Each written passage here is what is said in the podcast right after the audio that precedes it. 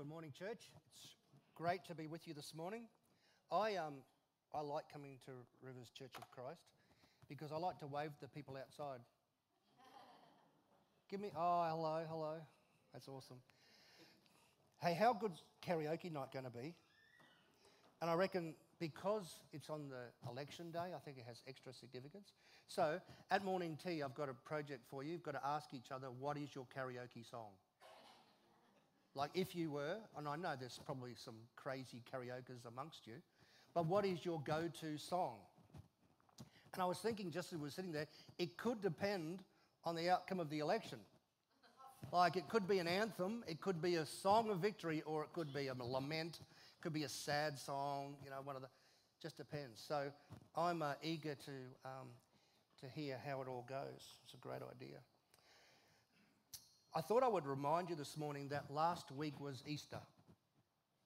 I want to remind you about that because I understand how much can happen in a week. And in your lives, a lot has happened this week. Kids have gone back to school if they haven't got COVID. Um, if they've got COVID, they've stayed home. If they've stayed home, you've probably stayed home. And a lot of stuff has happened between now and then.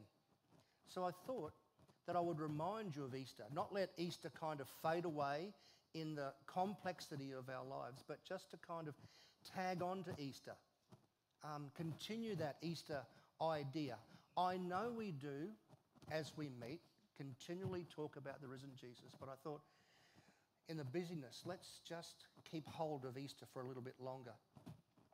I watched Tim's message online during the week and he captured me from the opening line the posture of Easter. Um, it, it resonated with me initially because of the word posture, because I reckon my mum spent about 27.9% of her life telling me to stand up straight. Stuart, don't slouch, stand up straight. So posture got me straight off the mum, you're still nagging me. I mean, instructing me in the ways that I should go.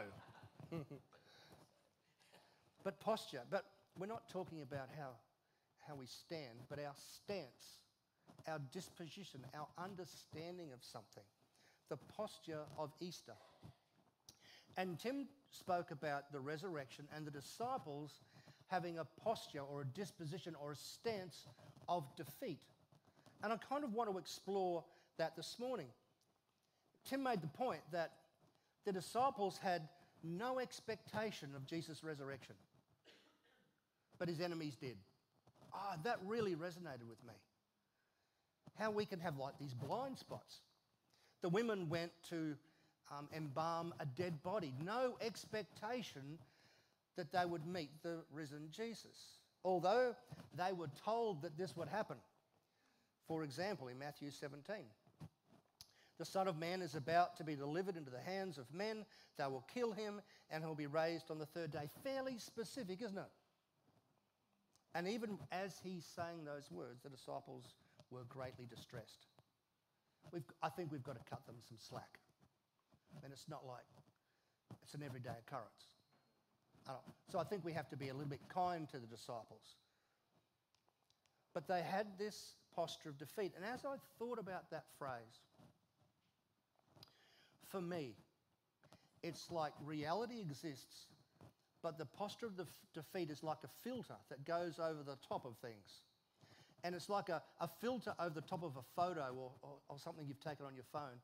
And put a filter over it, and the colours become dull and the liveliness in that photo just kind of dies down.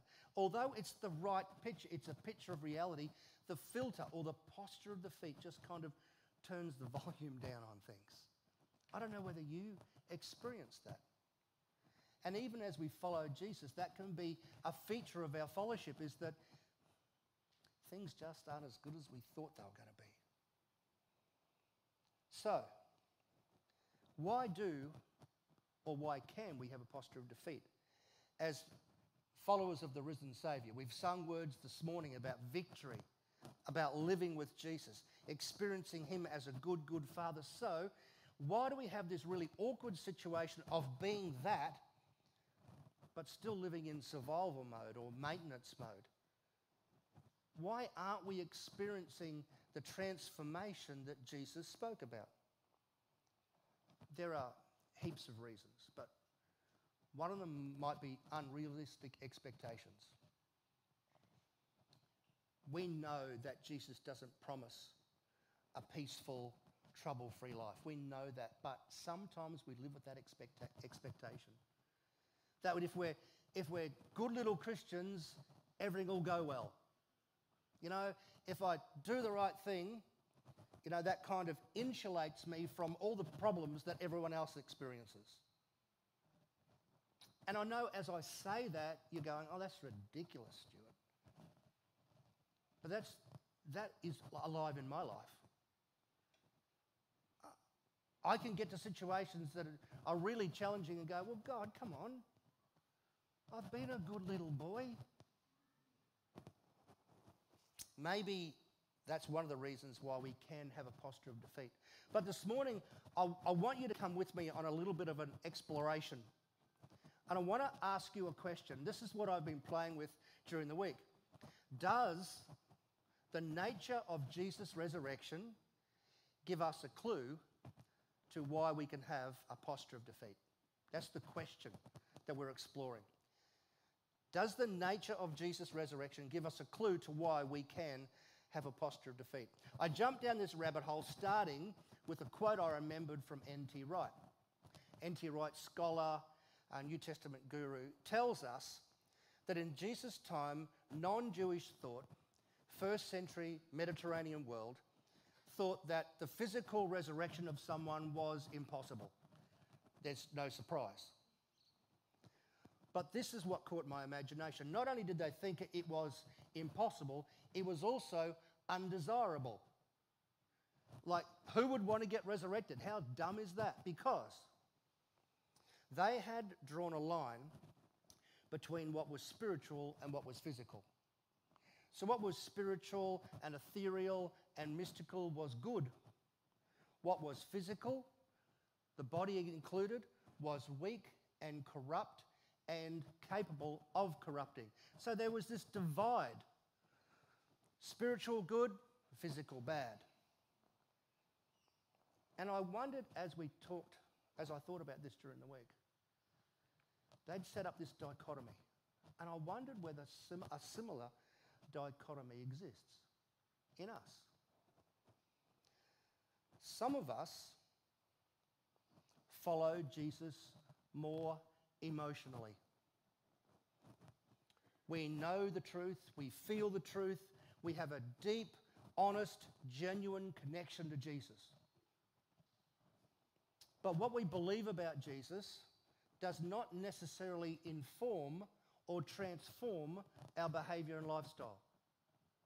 We have a, an emotional connection with Jesus. So you might explain your faith experiences as being having a, a head and heart faith, but not necessarily a hand and feet faith.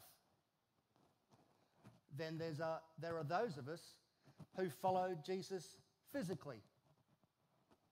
We're doers. We, we are active. We're activists. We do lots of things.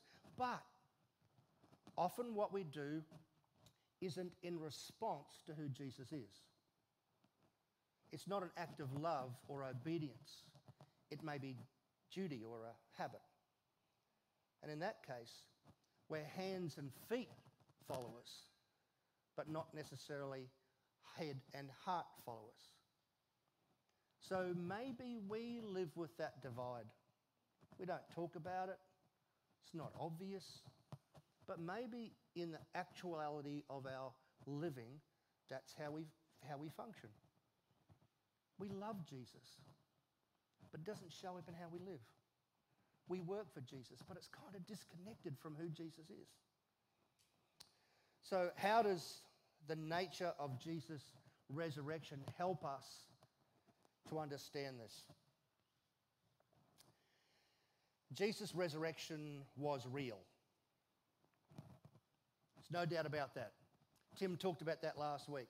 In 1 Corinthians uh, 15, Paul gives a, lig, a big long list of Jesus' appear, appearances. Jesus appeared to Peter and the 12 disciples and to James, 12, uh, 500 people at the same time. In John 21, I love this scene. Jesus, the resurrected Jesus, died on the cross, now he's risen, turns up for breakfast with the disciples, and they have fish, fish for brekkie. I, here's a resurrected Jesus, and he comes up, You guys hungry? You want, fish sounds good. How cool is that? But the classic encounter is the one we read before with Thomas. I don't know about you, but I love Thomas because I would have been like Thomas. These jokers would have said, Oh, yeah, Jesus is risen. I would have gone, Yeah, prove it. I would have been Thomas. Unless I see the hands and the feet, uh uh-uh. uh I want empirical evidence. I know what he said, but I want to see it. So I'm Team Thomas. It says eight days later, his disciples were inside again. And Thomas was with them because he wasn't with them last time. Uh, although the doors were locked, Jesus came and stood among them and said, Peace be with you. As if, as if you're in a locked door, you're hiding away, you don't know what's happening. Is Jesus risen? I don't know. And he turns up and he goes, Oh, peace be with you. I would have, turmoil be with you. Peace be with you. Then he said, Thomas, put your finger here and see my hands, and put your hand in the place in my side. Do not disbelieve, but believe. And Thomas answered him, My Lord and my God. And Jesus said to him, You have believed because you've seen me. Blessed are those who have not seen me and yet believe. Jesus' resurrection was physical and real. He was touchable. But, same passage, as we made fun of before, the risen Jesus just turns up. It's a locked room. And Jesus is there. Now, the road to Emmaus in Luke 24. Jesus journeys with a couple of his followers and is able to disclose, uh, uh to hide his identity. Then he reveals his identity and then he disappears in Acts 7, Jesus appears um, to Stephen in his dying moments. In Acts 9, Jesus appears to Paul on the road to Damascus as a brilliant light. Jesus was real. Jesus' resurrection was physical and real, but also different. Now, Jesus didn't do the showing up in locked doors, locked room thing before his resurrection, but after his resurrection, that was his speciality. And Jesus, in Jesus' resurrection, he exposes the false dichotomy or the false separation of spiritual and physical. There is no separation. Jesus dies and becomes resurrected so we can be made whole. So there's no division, fragmentation in a follower of Jesus. We are whole. There's not either or. It's both and. He was whole, he was complete.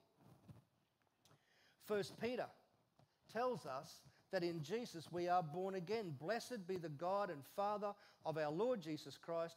According to his great mercy, he has caused us to be born again to a living hope. How? Through the resurrection of Jesus Christ from the dead. Jesus was resurrected. We have been born again. We are the same but different. Christians are not people who simply believe something. People, Christians are someone who have been born again, recreated through the Spirit of God. We look the same, but we are totally different. And one of the major differences is that we now have the Holy Spirit, God's, God's Spirit, living within us, with us and in us. We are the same but different. John 10:10 10, 10 says that I've come that you may have life, not just existence, that you would have life to the full.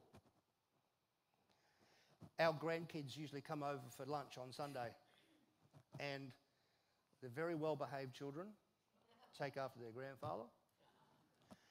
when they're eating their meal, they have to finish their glass of water and then they are allowed some Pepsi.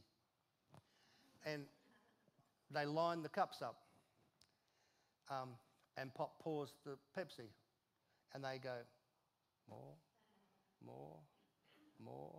And if I didn't step in as a responsible adult, they would want that cup full and overflowing. You know, they would like to experience the meniscus on top of the cup.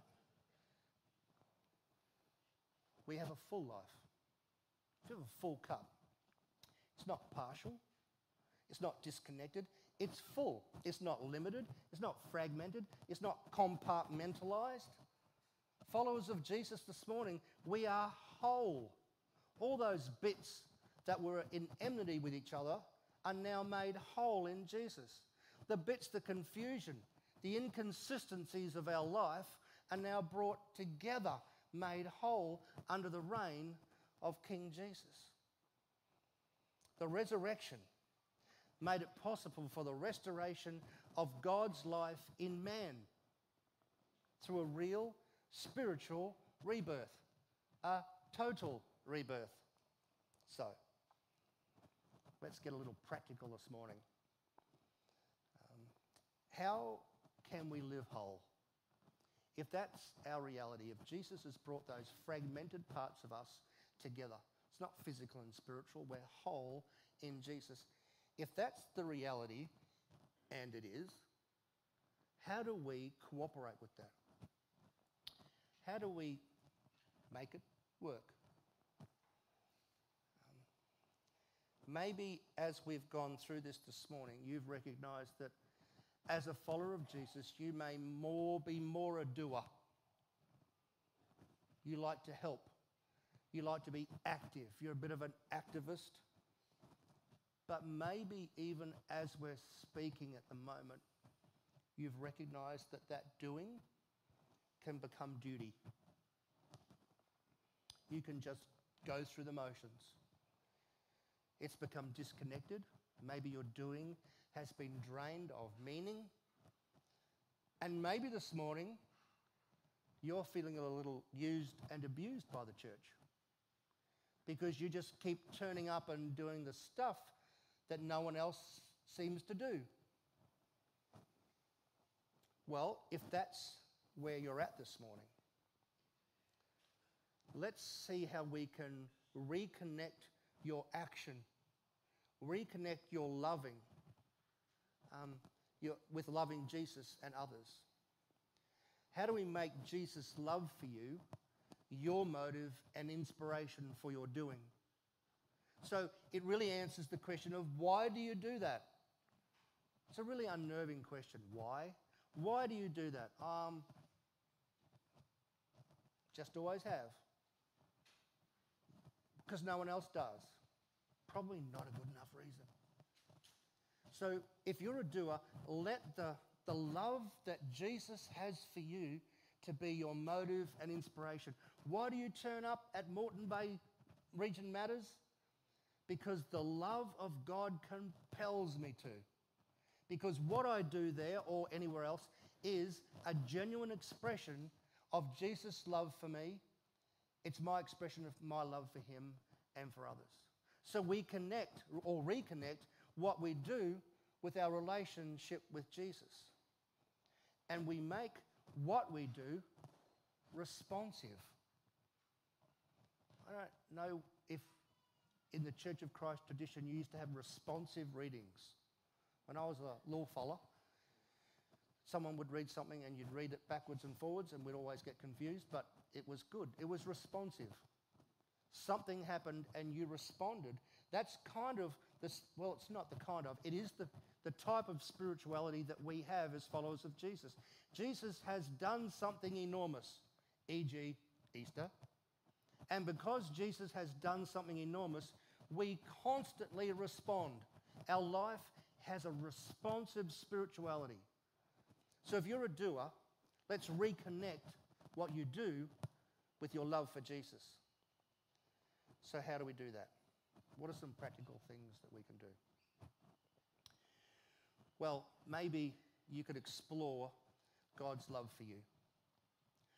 maybe over time and space, that phrase has become a bit of a cliche.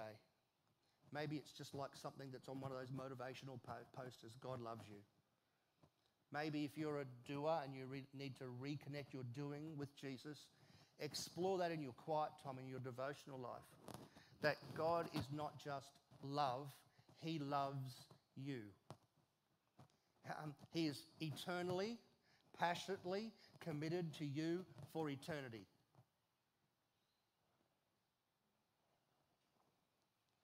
And when you get that, when that soaks in, you reconnect your doing to who Jesus is. Explore grace. One of the most annoying things, grace. Explore grace that it's not, God's favor is not dependent on your performance. Man, I wish we would get that as followers of Jesus. Win, lose, or draw, Jesus loves you. Explore, if you're a doer, explore the, the concept of grace. Read books about it. Can I encourage you also to engage meaningfully in worship? Whether it's here on a Sunday morning, of Monday night, in the car, in your actions, but sing those songs and, and embody those songs through your actions. So in worship, we link the God with our actions. If you're this morning thinking, I'm probably more of a sensing person, a sensing follower, and maybe this morning you've recognized that in your experience of following Jesus, it's more theoretical and, and less productive. You know things and you love things about Jesus, but then you find there are things in your life that jar with that, that are inconsistent. And you can escape back to, I love you, Jesus, but there is this unsettledness in your life where it just doesn't connect, it just doesn't add up. if you're a sensor, if you feel Jesus, we need to find you an expression of love. We need to find you an outlet for that passion. Maybe we reconnect your loving Jesus with your lifestyle. Allow Jesus' love to inform your decisions and your priorities and your attitudes and actions because maybe Jesus has been um, not involved in those things before. We compartmentalize. Jesus exists in my worship, but not in my everyday. He exists in my devotional time, but not in my business life. Reconnect those things. Reconnect God with your decisions, priorities, attitudes, and actions. Some of the things you might, practical things you might like to do. Um, there's a, a great reality as we love God, we obey Him. If you love me, you will obey me. That's what Jesus says. So if you have a passionate love for Jesus, find a way to obey Jesus and express it. I think Tim said in the announcements that there's needs in the church. Um, there's always needs in the church. Is that a need that you can fulfill? Is that a need that can become um, a genuine expression of your devotion to Jesus? Why, why am I going to help out in kids' church? Because Jesus loves me and I love him, and this is how I show it.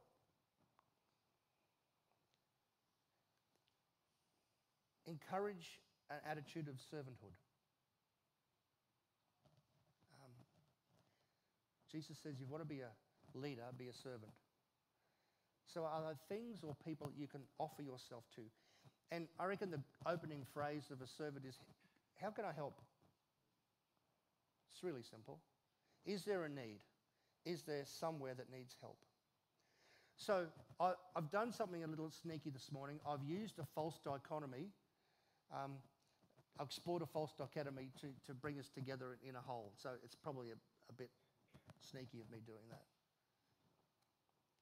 So if you are recognizing this morning that you have in practice this kind of divided spirituality, and Jesus has died to make you whole, let's bring it back together. Because the resurrected body of Jesus has returned to the Father. But the body of Christ remains here on earth. That's us. And it's a really good thing to remember. What would God's, Jesus' body be doing if it was here? That's what we do. We continually, as followers of Jesus, appropriate, receive Christ's resurrection life. It's not just an Easter thing. That constantly we need to be refilling ourselves with the reality of Jesus' resurrection. I want to just finish with this quote Christianity is not a message of merely what has been and what will be, it's a message of what is. This is our reality. The vital dynamic of the resurrected Jesus who restores the whole of creation. And he invites us as whole followers to join him in that project. So once we lived separated, left hand and right hand didn't really know what each other were doing. And Jesus dies on the cross and he brings us together. He makes us whole with him. And then these a whole lot of these whole people gather in the church. All these whole people being whole together. That is a beautiful picture, isn't it? But you know what the bigger picture is? When whole followers join with a whole heap of other whole followers, it not only benefits us, but the bigger picture of that of this is that it benefits our neighborhood. It benefits our world. It benefits the people we catch the train with. It benefits the people we have lunch with. It benefits the people we work with. It benefits every person we come in contact with. Whole people. Hanging out with a whole group of other whole people. And as we go our way, we bring that wholeness, that reality of the risen Jesus into every frame. And it can be done in spectacular ways, but most of the time it's done in unspectacular ways. We bring the reality of God's existence into our real world by being whole people. We're going to pray together now, and this is really awkward because I'm going to pray on your behalf. I don't know where you're at. I don't know whether you're a doer or a sensor. I don't know whether you've even listened. But I'm going to, in faith, pray on our behalf. Let's do that. Heavenly Father, we want to acknowledge that we have blind spots. There are things about following you that we just don't see. And Lord, we pray this morning in faith that you and your Spirit have revealed to us maybe a blind spot in our life. Maybe we've identified as we follow you more as a follower, more as a doer. And we've kind of seen that in our own lives. And Lord, we've seen that our, our doing can be disconnected from you. It's not an expression of our love for you. So, Lord, we pray and ask you to help us to bring those two things together so that as we serve you and others, as we do, as we do those really mundane things, that they would be genuine expressions, genuine responsive expressions of our love for you. Lord, if we're sensors, Lord, I pray that you would show us how that we could we could connect what we feel, our emotions, Lord, to our actual lifestyle. Lord, give us a project, give us a focus is, is it an activity or a person that we can pour um, your love into? That can be our outlet. Lord, help us to connect what we feel to how we live and what we do. And Lord, we just overwhelmed by that concept of being whole and then being whole together. Not just for our benefit, Lord, but for your benefit and the benefit who do not know your love, have not yet experienced your love. Lord, that's the grand vision that we are your body that and they cannot see you but they see you through us they experience your love your reality through us and lord we pray this morning that that would fill in um, the desires and the, and the ambitions of, of who we are. To be living, breathing um, demonstrations of your love and reality. Lord Spirit, you know where we go and who we're with and what our life looks like. And Lord, we pray that even now you'd be bringing things to our attention to go, you know what? I, I could demonstrate my, my love by, by doing that. I, I could inform my doing by reconnecting to that. Lord, show us individually, personally this morning, the next step that you want us to take. What's the one thing that you want us to do in response to you being with us this morning? What's the one thing? Holy Spirit, we're in your hands.